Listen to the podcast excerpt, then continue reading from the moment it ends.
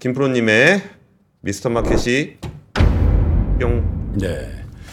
자 헤드라인 주십시오. 오늘은 우리, 일본, 독일 뭐 다 한번 가보겠습니다. 일본 경제 독일에 잡히고 한국의 성장률은 일본에 뒤졌다 이런 거죠.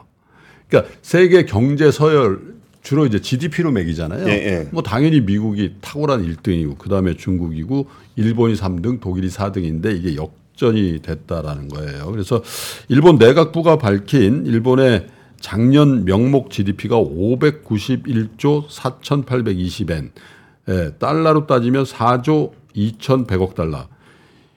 일본의 한 해 총 생산이 4조 2천억 달러예요. 근데 뭐 알트만이 뭐 얼마 한다 그랬지? 7조 달러. 7조. 예. 그러니까 그게 어마어마한 돈이라는 거죠. 세계 3위 경제 1년 총 생산입니다. 그게. 에, 근데 이렇게 됐다고 하는데 에, 독일의 명목 GDP가 4조 4,500억 달러니까 이거보다 한 300억 달러 뒤졌다라는 거예요. 음. 예. 그러니까 이게 그 이렇게 아 300억 달러가 아니고죠. 2,455억 달러가 뒤졌는데 1968년도에 일본이 세계 경제 2위가 됐어요.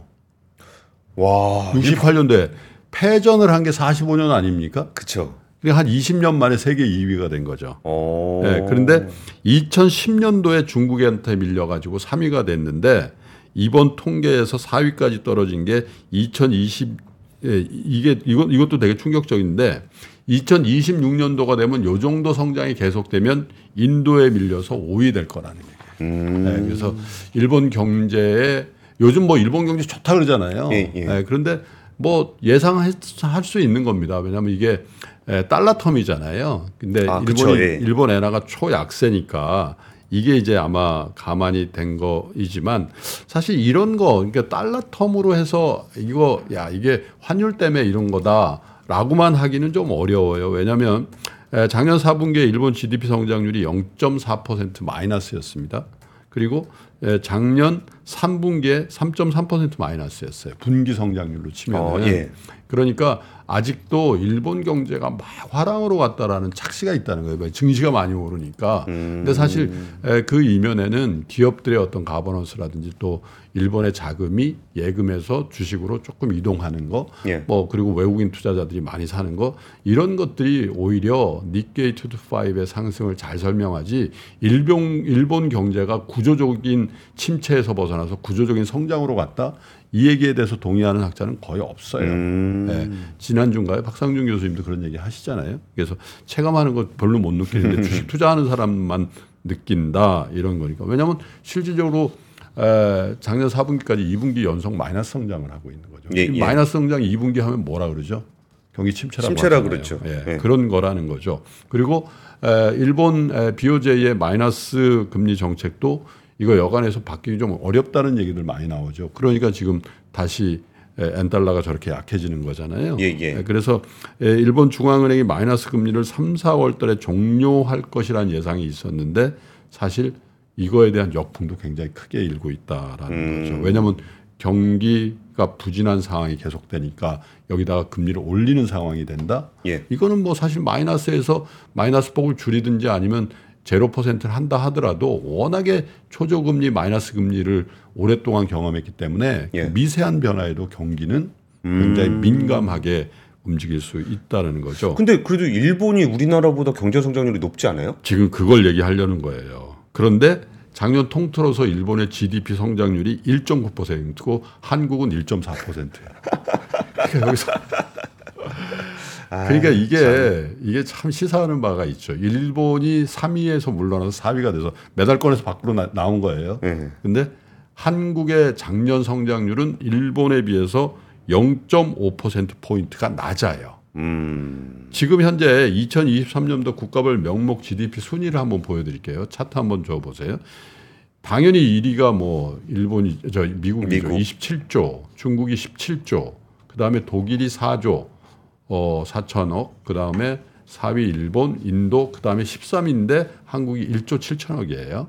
그러니까 에, 대체로 뭐 일본의 한 3분의 1 가까이 정도, 3분의 1 좀 넘는 수준 이 정도로 우리가 잡히는데 에, 저 제가 왜 이 얘기를 드리냐면 우리는 그 그 경제적 선진국들에 대한 굉장히 큰 고정관념이 있어요. 예. 그래서 미국 경제가 굉- 굉장히 잘 나가잖아요. 근데 미국 경제가 여러분 다 기억나시겠지만 에, 미국의 쌍둥이 적자를 비롯해서 미국이 완전히 이제 그 경쟁력을 잃은 그런 시기들도 있었잖아요. 있었죠. 예. 그리고 에, 독일만 하더라도 유럽의 환자라는 얘기도 들었고 또 직전 아, 10년 전까지만 하더라도 한 5년 전까지만 해도 유럽을 먹여 살리는 나라 유일하게 독일이었죠. 그렇죠. 근데 지금 독일이 마이너스 경제 성장하는 거예요. 사실은. 예. 독일 경제가 지금 흔들흔들 하거든요.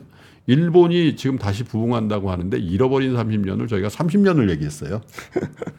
어제 니케이 투투파이브가 34년 만인가요? 예. 네. 또 다시 최고치. 쳤는데 예. 주식이 다 반영하는 건 아니지만 선진국의 이 큰 경제도 변한다는 거예요. 음. 예. 융성할 때도 있고 쇠락할 때도 있죠. 그죠? 어떤 정부가 들어서 잘 정책을 하거나 국민들이 총알을 이뤄서 뭔가 더 좋은 시도라고 기업이 혁신 기업들이 막 나오면 예. 일본이 잘 나갈 때 물론 버블 버블이 좀 있었습니다만 버블 전에 보면 일본 기업들이 혁신의 총아들이었거든요. 음, 그렇죠. 그죠? 예. 독일이 잘 나갈 때 독일 기업들이 가장 혁신적이었고 지금 미국 경제가 제일 잘 나간다고 하는데 미국 기업들이 혁신의 아이콘들이 다 미국에 있고 예. 그게 global standard를 만들 만큼 양적 성장을 해버리니까 미국 주식이 저렇게 좋은 거잖아요. 예. 그리고 그 덕에 미국 경제가 저렇게 튼튼하고요. 결국은 어느 나라의 에, 경제가 좋아지고 그 나라의 국군이 융성하는 거는 기업, 정부, 또 가게, 개인들 이게 다 잘 돼야 되는 거예요. 그렇죠. 예. 아, 그런데 그 중에서도 선발 주자로 뛰어나가야 될 때는 어디냐? 기업이에요. 좀 기업. 기업입니다. 기업이 자기의 어떤 혁신성을 막 거침없이 발휘할 수 있고 그게 세계에 통하는 그 국면이 왔을 때 예, 국부가 막 늘어나고 그것이 잘 배분될 때 선진국이 되고 예, 인류 국가가 되는 거잖아요. 근데 우리 기업들이 지금 그렇게 하고 있는 것 같아요. 열심히. 근데 열심히 하는데 잘 받쳐주는지는 잘 모르겠어요. 그리고 열심히 하는 과정에서 덜 열심히 하는 부분을 지금 지적하고 있는 거거든요.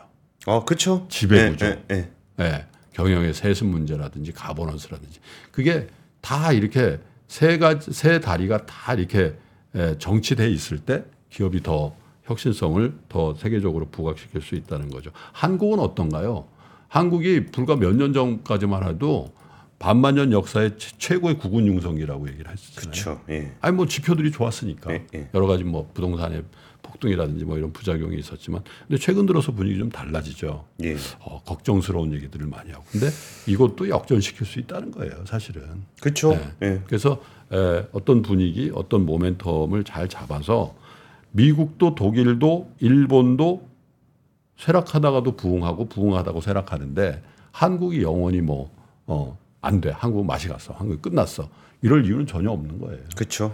예, 정부가 잘 예, 정- 좋은 정책을 내주고 지금 열심히 하는 기업들도 밸런스 있게 예, 지금까지 소외된 주주 가치라든지 이런 거 잘 따져주시고 또 우리 우리 개인들은 우리 개인들은 예, 미국 사람보다 일본 사람보다 독일 사람보다 이런 컨텐츠를 통해서 더 지혜로운 사람이 되면 예. 그게 또 예, 예, 국부가 드러나고 융성하는 거에 근간이 되지 않겠습니까? 그래서 절대 어떤 에, 어떤 우리 한국 경제는 안 된다라는 생각보다는 그거를 역전시킬 수 있다라는 그런 생각들도 좀 해보는 계기를 삼았으면 좋겠습니다. 음. 근데 사실 이게 그 개인도 네. 이게 보실 때는 시청자지만 음. 또 자기 일을 하실 때는 딱 그 분야의 또 전문가시잖아요. 사업가기도 하고요. 사업가기도 하고. 네. 그러니까 각자 자리에서 또 이렇게 열심히 비즈니스를 하시는 것들도 전반적인 우리나라가 다시 뛰게 하는 그런 네. 동력이 되지 않을까 싶습니다.